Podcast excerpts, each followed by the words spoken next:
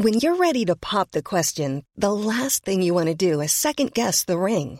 At Bluenile.com, you can design a one of a kind ring with the ease and convenience of shopping online. Choose your diamond and setting. When you find the one, you'll get it delivered right to your door. Go to Bluenile.com and use promo code LISTEN to get $50 off your purchase of $500 or more. That's code LISTEN at Bluenile.com for $50 off your purchase. Bluenile.com code LISTEN.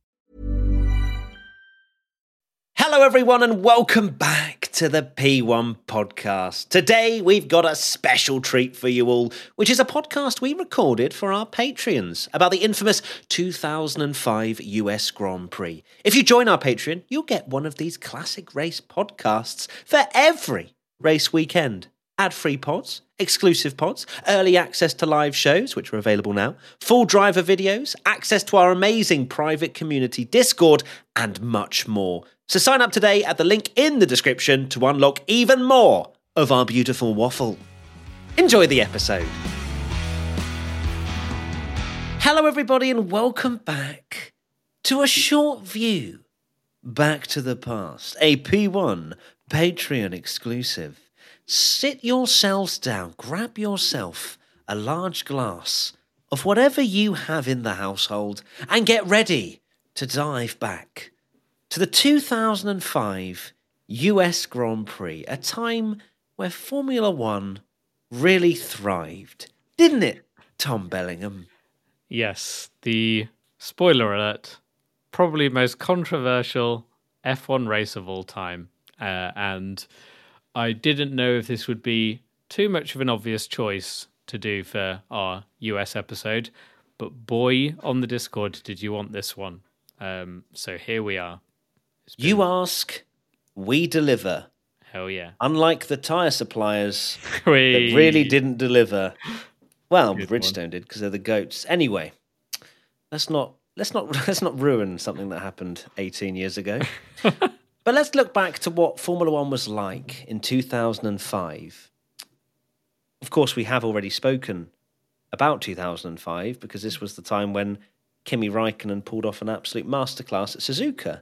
However, for those of you that may not have listened to it, it was Kimi versus Fernando for the championship because Bridgestone and Ferrari had been nerfed into the ground, into the core of the earth, uh, which stopped Michael's dominance and therefore hashtag robbed. Hashtag void 2005. Hashtag FA0 Fernando. Um, yeah. yeah, it's uh, yeah. I mean, to be fair, you're not you're not wrong in terms of the fact that they made a set of rules that were literally how can we stop Michael Schumacher and Ferrari winning because they've won five in a row now, uh, and 2004 was even more dominant uh, than normal, uh, and it worked. Um, but boy, did it backfire for this one. Certainly did. Uh, Michelin and Bridgestone uh, were the tyre suppliers, so there was this whole tyre war that we've mentioned before. Um, and shockingly, Bridgestone, that supplied teams like Ferrari, uh, were on the back foot this year. However, as you say, this was the one moment in the 2005 season where Michelin didn't have tyres that could do a race. They did not. No, it didn't work out well. Uh, just for context, so um, Bridgestone supplied just six cars, so three teams, which were Ferrari, uh, who were obviously the, the, the champions, but were struggling because the the tire wasn't wasn't great that year, uh, and Jordan and Minardi, who were two backmarker teams that were battling it out for a point which was obviously incredibly rare because you only got points up to uh, eighth, and they were both terrible to say the least. They were genuinely yeah. like not not even you. You say like we joke that oh, AlphaTauri this year, whatever. Like we're talking like three or four seconds off the pace in qualifying. Bad. But all of their Christmases came early for this particular Grand Prix weekend mm. when no one could participate. But before we get into that, uh, one set of tyres uh, could only uh, were used for the whole race, and you'd actually qualify on those tires as well. So you know you've got the days of now where Pirelli, you know, you're, you're changing tires after one quali lap and all this sort of stuff. They just lasted for forever, uh, and that was the whole point was durability, and then for for drivers to be able to push throughout a race. And you know, th- this was the era where we used to see drivers pretty knackered when they were up on the podium. Yeah, you. Uh, it is funny that in this new era of uh, sustainability and everything, uh, it was 2005 where one tires would last you the whole race and qualifying, uh, whereas now there's uh, what feels like eight million different tire sets, and some don't even get used in races and things like that, and etc. etc. So um, this was, I guess, the first piece of the problem puzzle that you had to use your uh, one set the of tires. problem puzzle. Bit of alliteration mm. from Hmm. Tom Bellingham this evening. Love to see it. It is this evening, by the way. We're recording this at 9 p.m. So, as you might have mentioned, uh, as we have mentioned, and as you may have noticed, the problem with the tyres for this US 2005 Grand Prix weekend, and the first problem we saw was during free practice two, when on Friday, Ralf Schumacher's Toyota had a tyre failure around one of the worst points on the track that you want to have a tyre failure, which was around the banking before you go over the start finish straight and hit the wall hard. Yes, uh, very hard. It was uh, so for anyone that doesn't know the Indianapolis circuit. Obviously, they race the Indy 500 there, which is an oval, um, but there's like an infield section where you actually do the uh, a bit of the oval on reverse. So you come around the final corner, and then you do what is essentially turn one for the Indy 500, but backwards. So uh, you're kind of doing that banking and onto the main straight, uh, and of course uh, the banking um, has the the kind of wall on the side, so there's no runoff, um, which was the thing in 2005. Like still, you know, there's still circuits with runoff and and whatnot, but you can't have runoff when there's a a big old wall there. Um, and this was a massive uh, a massive accident, and uh, Ralf Schumacher was was out for the for the rest of the weekend um, because it was such a such a hard hit. Certainly was, uh, and he was replaced by a man called Ricardo Zonta, uh, who during the session also had a tyre failure, which is. I think the what? maddest thing about this, by the way, when I was researching this, is he replaced him during the session. So Ralf Schumacher got injured, and then another driver just was like, "Is this when they okay, had a 3rd car? Is this when they no, had a third car? No, they didn't have into? The, well, yeah, they had the third car, but it is funny that nowadays, obviously, we have all these rules, don't we? Where it's like a driver has to be allocated into the session and be registered to take part in the weekend and stuff. Uh, and the test driver could just be like, right, you're injured. I'll hop in and do the rest of FP2. Not even, you know, it wasn't even FP3 when Zonta got in. It was literally that that session, which is pretty wild to think nowadays. So he also had a tyre failure. Where where where did he have that failure? Uh, that was in the infield section, um, where yeah, tyre went uh, pop, and um, yeah, at, at, first, obviously, the fact that it was the same team and the same, uh, yeah, the, the, same team, it a lot of people, I guess, just assumed, oh, what Toyota doing? Toyota, usually low running, uh, low fuel running, uh, decided to maybe they were thinking if they were trying to do something crazy yeah. or whatever, but um, but they weren't the only team to start having issues. And um, at the end of Friday, other Michelin runners were also having problems. And it was quite clear at this stage that, and this is where the conversation started to be had, that perhaps there was something wrong with the infrastructure of these Michelin tyres.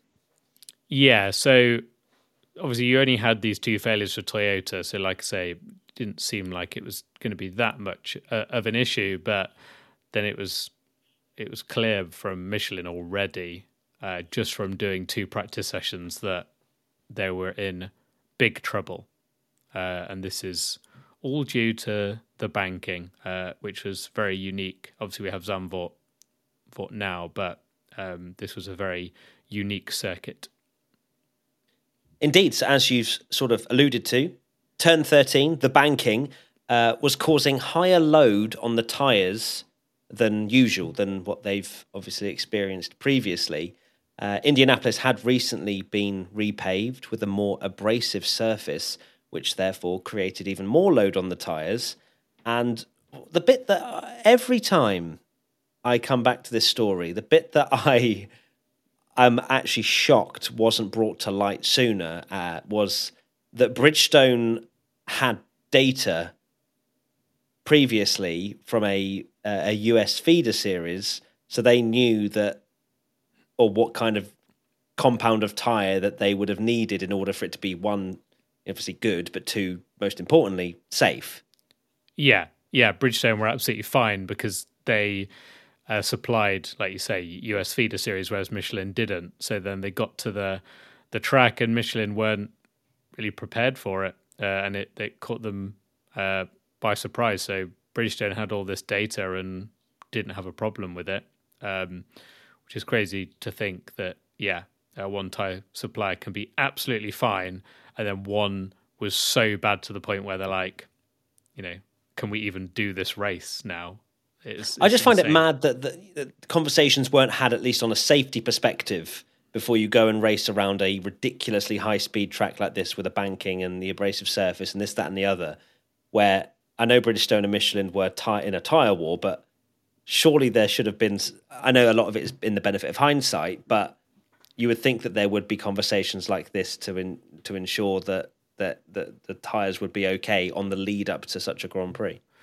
True, but I guess Bridgestone were just like, we will we will do our job and make sure it works. And Michelin obviously didn't do that, uh, and I guess Bridgestone had no idea that that Michelin would would arrive to a, a track with essentially completely the wrong uh, tires that were not not capable of of running. So now we move on to Saturday running, and there were only out and in laps for the Michelin runners, uh, which is obviously free practice three Saturday Saturday morning, uh, which obviously started to raise suspicion even more so to perhaps people that weren't completely in the paddock uh, that there were uh, problems with the tires, and this is where more and more conversations start to start to be had. Uh, and then we, you know you roll into qualifying, which was at this stage only one lap, so they could get away with it. Um, so at this point, there was still a lot of ums and ahs, weren't there? There were, yeah. So got into qualifying. All the Michelin runners did set a lap. They were able to do one lap. Um, interesting that, yeah, uh, the fact that yeah one lap quali uh, still worked out for them, and uh, of all the the problems for Toyota, they actually ended up getting their first pole position thanks to Jarno Trulli. Um, which, as you mentioned earlier, that uh, I think you mentioned it earlier that they have uh, to um, put their fuel load of what they were going to do um, in a race, uh, and there are a lot of um, uh, there's been a lot of talk after this these events between people uh, in Toyota and that have spoken to many journalists and things, uh, and rumor has it that you could argue that Toyota maybe thought there wasn't going to be a race at all, uh, and barely put enough fuel in f- for them to do the the parade lap. it was that I mean, lightly fueled. It's not Kimi exactly. It's not exactly as if that would be the first time that Toyota had underfueled a car in order to get on pole position and completely screwed their own race strategy, right? Like they absolutely loved oh, they to loved just it stick their car where it doesn't really belong over one lap pace and just try and hope for something crazy to happen, like a safety car or whatever. Um, but as you say, Jarno Trulli took took Toyota's first ever pole position. Uh, Kimi got P two, uh, and Alonso was in P six. Um, so I would say justice, justice for Kimi Raikkonen at this point. You know, he he had a he had the upper hand. Um, but behind the scenes, uh, it seemed more and more likely that the Michelin runners uh, wouldn't be able to race. But at this point, the fans were oblivious. Yeah, so the, uh, until uh, the next bit we'll get onto, which was a statement from from Michelin, there was all these issues going on behind the scenes, and obviously it was quite clear that it was complete panic stations to the point there wasn't even going to be a race.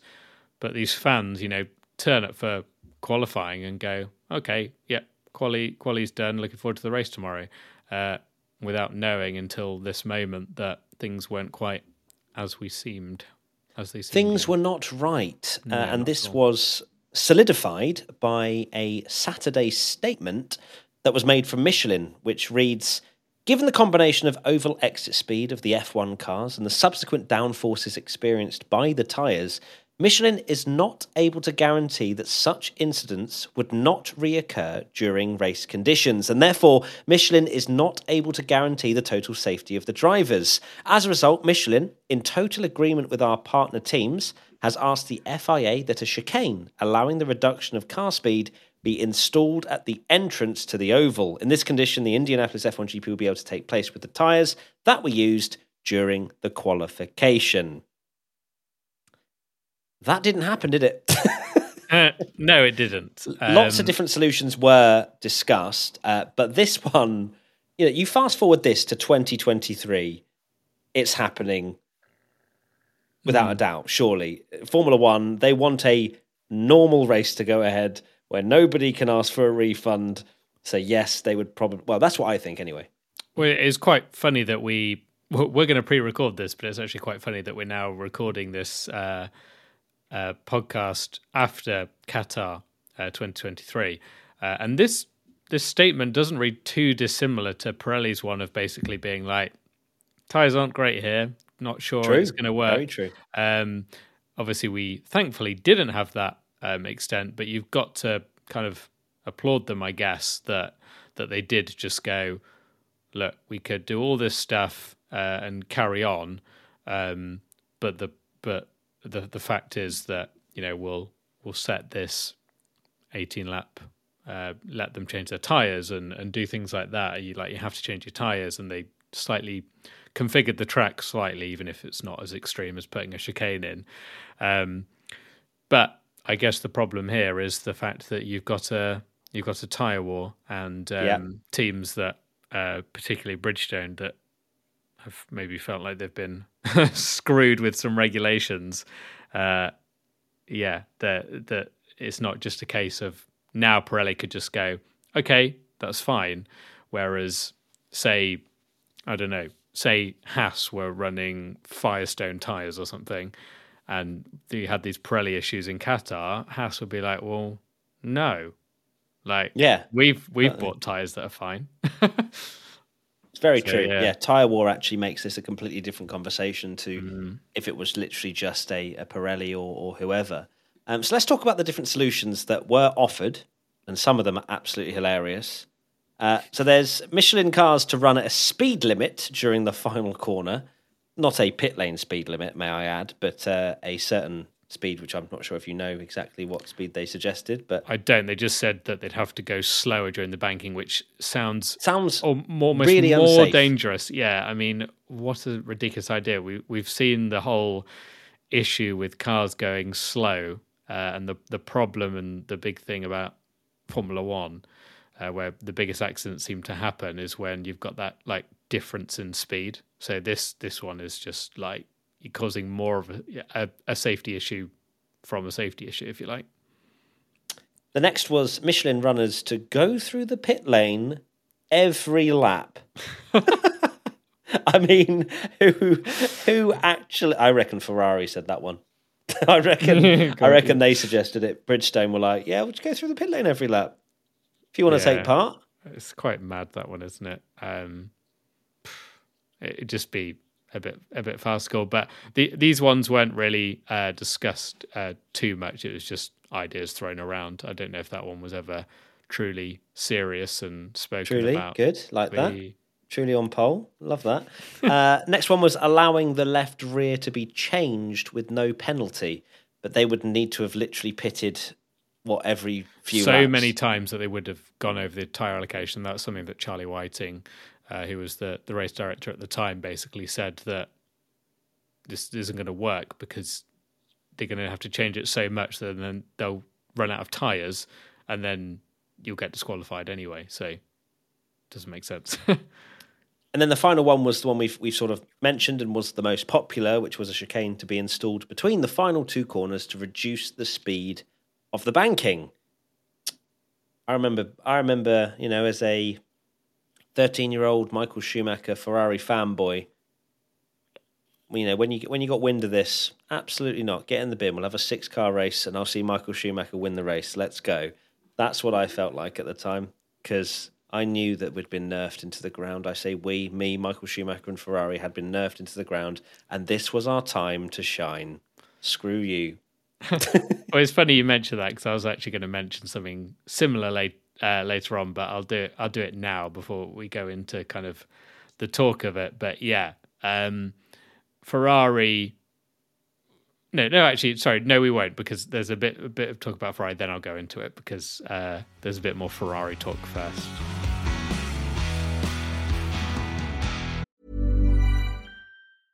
Cool fact a crocodile can't stick out its tongue. Also, you can get health insurance for a month or just under a year in some states. United Healthcare short term insurance plans, underwritten by Golden Rule Insurance Company, offer flexible, budget friendly coverage for you. Learn more at uh1.com. Many of us have those stubborn pounds that seem impossible to lose, no matter how good we eat or how hard we work out. My solution is PlushCare PlushCare is a leading telehealth provider with doctors who are there for you day and night to partner with you in your weight loss journey. They can prescribe FDA-approved weight loss medications like Wegovy and Zepbound for those who qualify.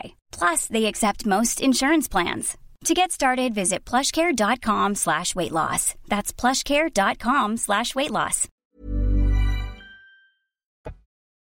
Let's dive into the next part, which is uh, the talks that were being had to find a solution on the Sunday morning before the race.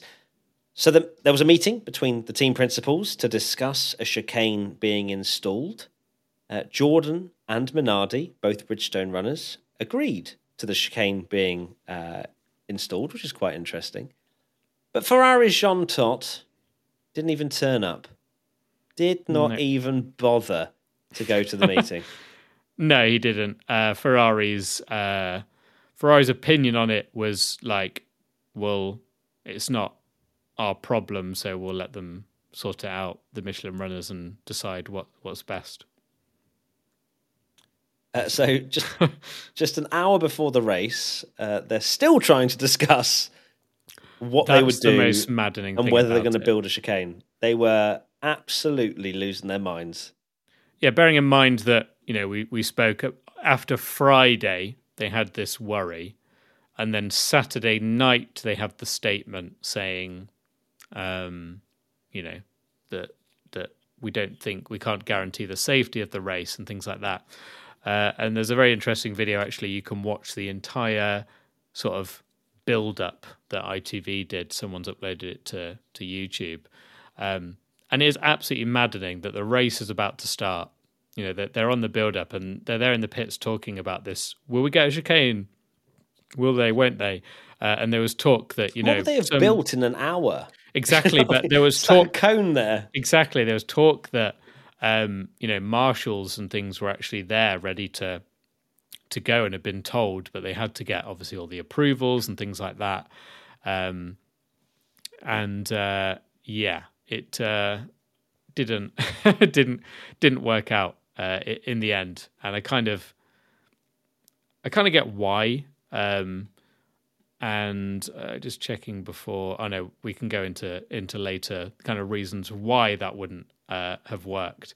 Um, but the the chicane was one of those things where they all seem to think it was this great idea, but like you say, when there's an hour to go before the race, what what are they making out of? You know, this this is a, a track that you know, you see nowadays there's all this FIA grade one and all this. So if they made a circ like a chicane that was awful and then someone plows into that chicane and injures themselves, it's even worse, isn't it?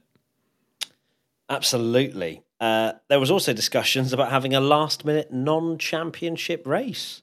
Uh, which was proposed where the Michelin teams could not score points even if they used a new chicane, uh, even if it meant running without Ferrari. Uh, which was incredibly unrealistic, and the FIA would not agree to this. Um, so, in the end, they came to no agreement. Uh, but the controversy still continued between Jordan and Minardi and whether they should race. Yeah, so Ferrari were, like you said, not playing ball essentially, and Jean Todt wasn't turning up to this the the meetings and was just kind of like, "Well, you deal with it; it's not a problem."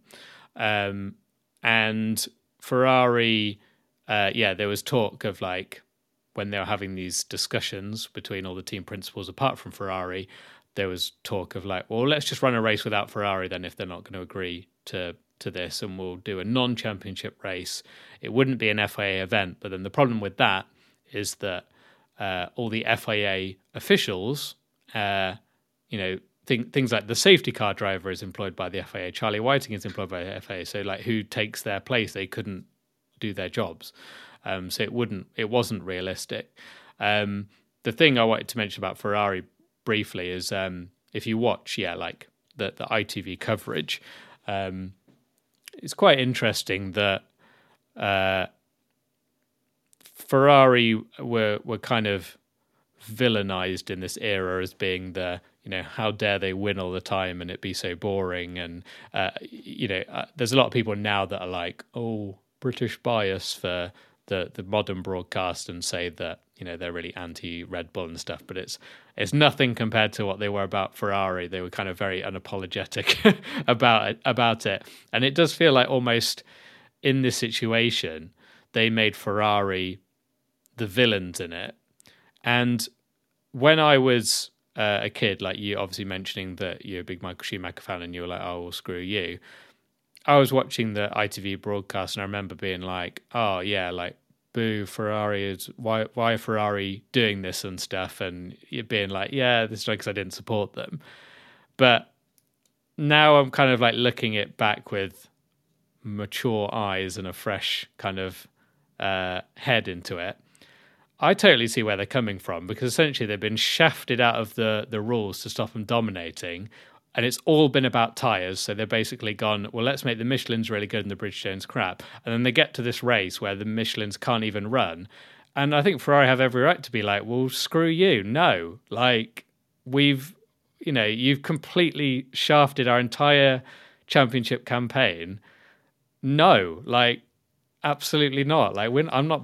We're not bending over backwards for you just because the our tire rivals haven't made a tire, and it and it seemed almost like ITV and and the, the narrative from like the media was like, how dare Ferrari do this when it's Michelin that should be the bad guys here, not Ferrari. So I thought that was quite interesting to to look back on and be like, well, I kind of it's all right laughing at Jean Todt that he didn't show up and stuff, and there is a little bit of oh well, you know, you should respect the fans and try and put on a show, but I kind of still get where they're coming from at the same time because they, they've been absolutely screwed and it's like well you sort it out and we'll do what we need to.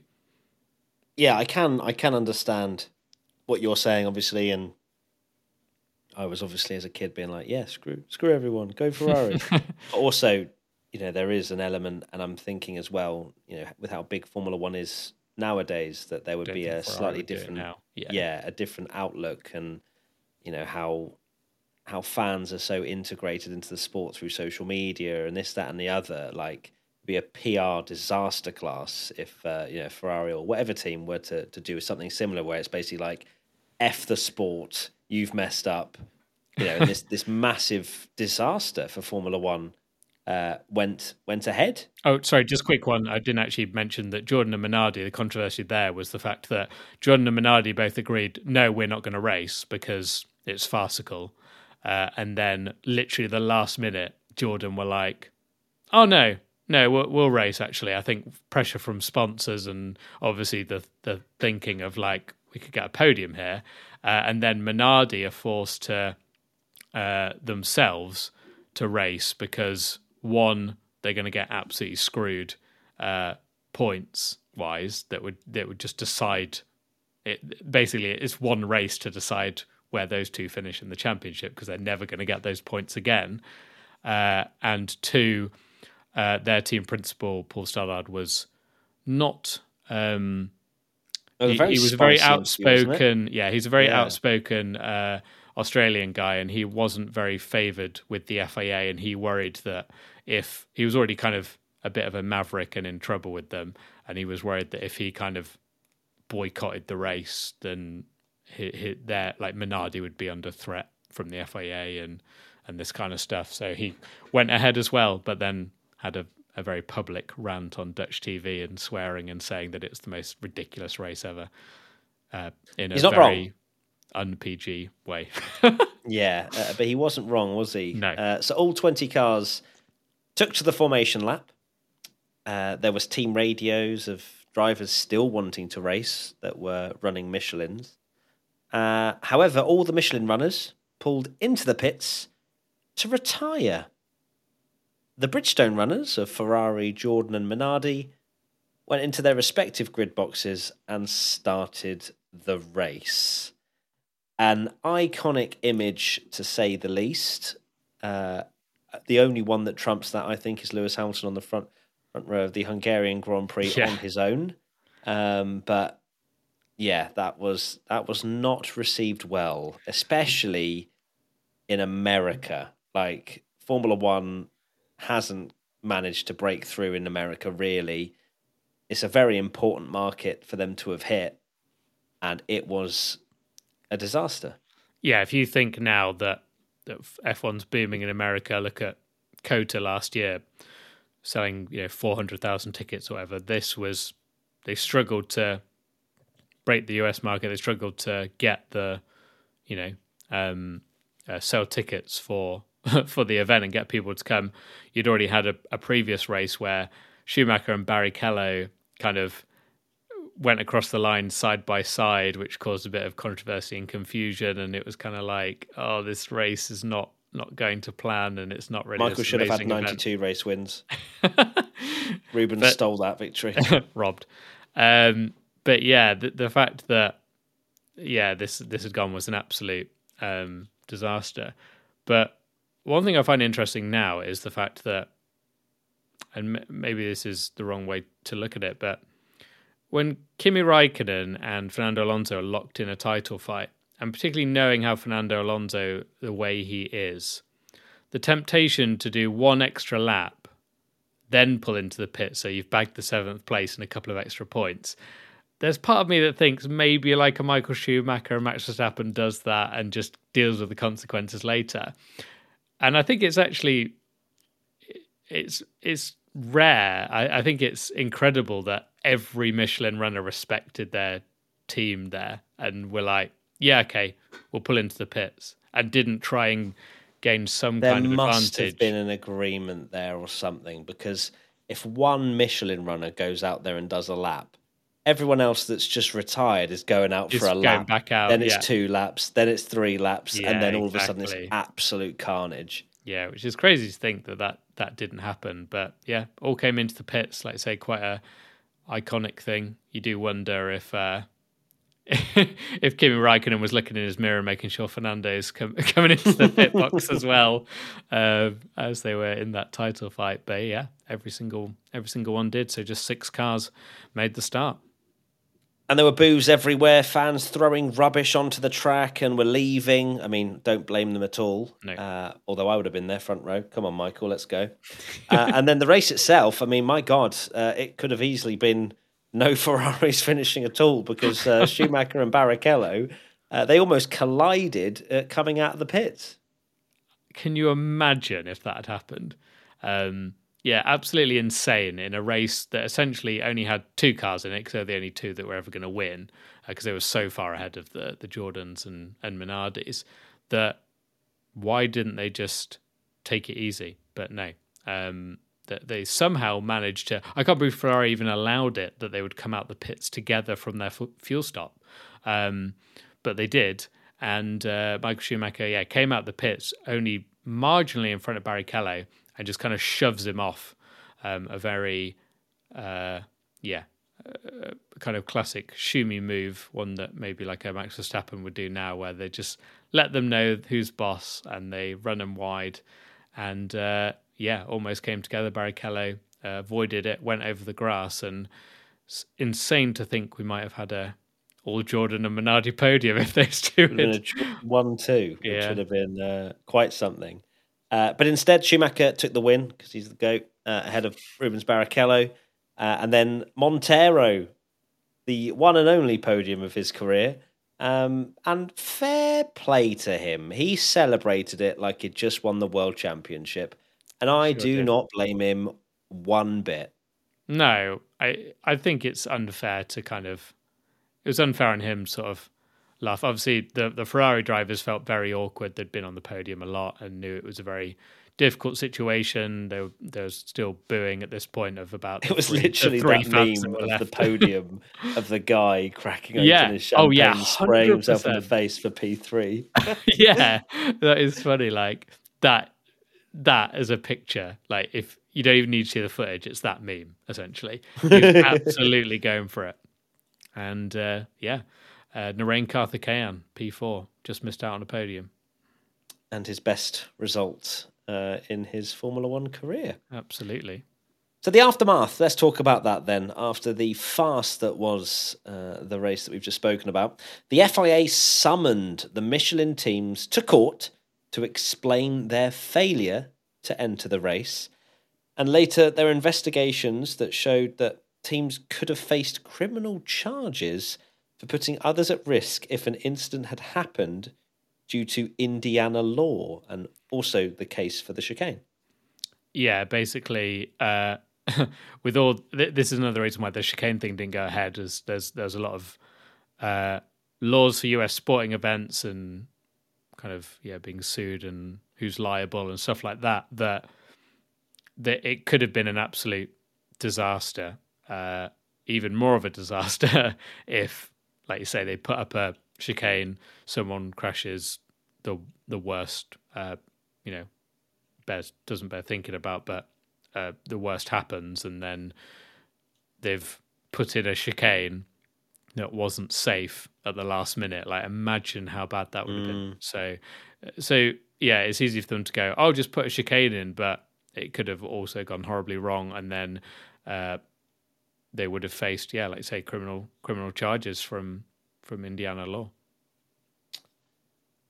So what happened then? Michelin, they ended up co- compensating all of the fans who went to the race and purchased 20,000 tickets for 2006 for people who attended the 2005 race that wanted to go. I mean, that is quite a substantial Formula One ticket prices aren't weren't as as much back then as they are now, but still a massive hit uh, for Michelin financially.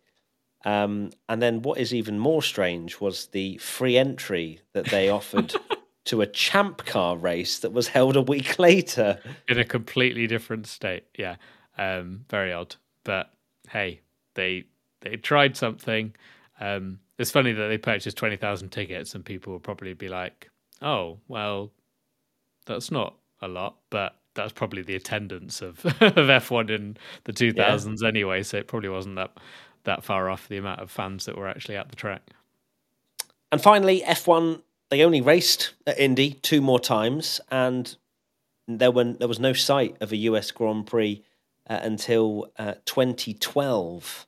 After that, so uh, it was a, a, long hiatus for any American Grand Prix, and now we're looking at you know, three, maybe maybe ten uh, in in a few years' time, because uh, America has well and truly taken Formula One back with open arms due to Drive to Survive and the general boom of this wonderful sport.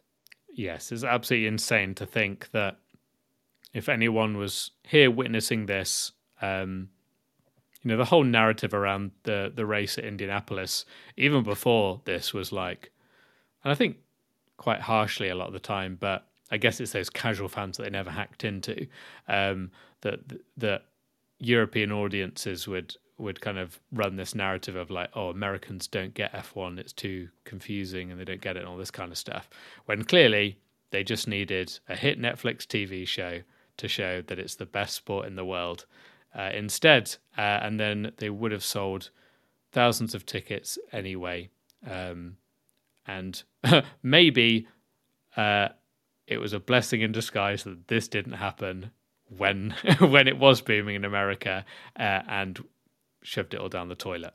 So yeah, imagine what Twitter would have been like in 2005 had we uh, had we seen all that go down. My goodness me, that would have been carnage. Yep. Anyway, that is it. That is the end of a short view back to the past. I hope you've enjoyed this P1 Patreon exclusive. Sorry, I feel like I'm doing some sort of advert and maybe even also sort of interlinking with P1 After Dark here. But uh, Tommy, what are your final thoughts as we round out this 2005 USGP chat? Um, I hope you enjoyed that one because it was uh, probably going to be one of the the chunkiest of short view back to the past. It's more of a a long. Really getting your money's view. worth this this week. Absolutely. And that is it. Thank you everybody for watching and listening. No, not watching. You're only listening because it's a audio exclusive. See you very soon. Lots of love. Bye. Bye.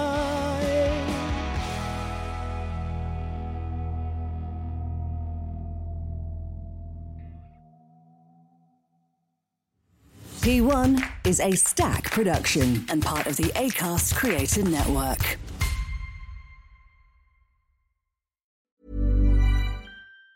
Planning for your next trip? Elevate your travel style with Quince. Quince has all the jet setting essentials you'll want for your next getaway, like European linen, premium luggage options, buttery soft Italian leather bags, and so much more and it's all priced at 50 to 80% less than similar brands. Plus, Quince only works with factories that use safe and ethical manufacturing practices. Pack your bags with high-quality essentials you'll be wearing for vacations to come with Quince. Go to quince.com slash trip for free shipping and 365-day returns.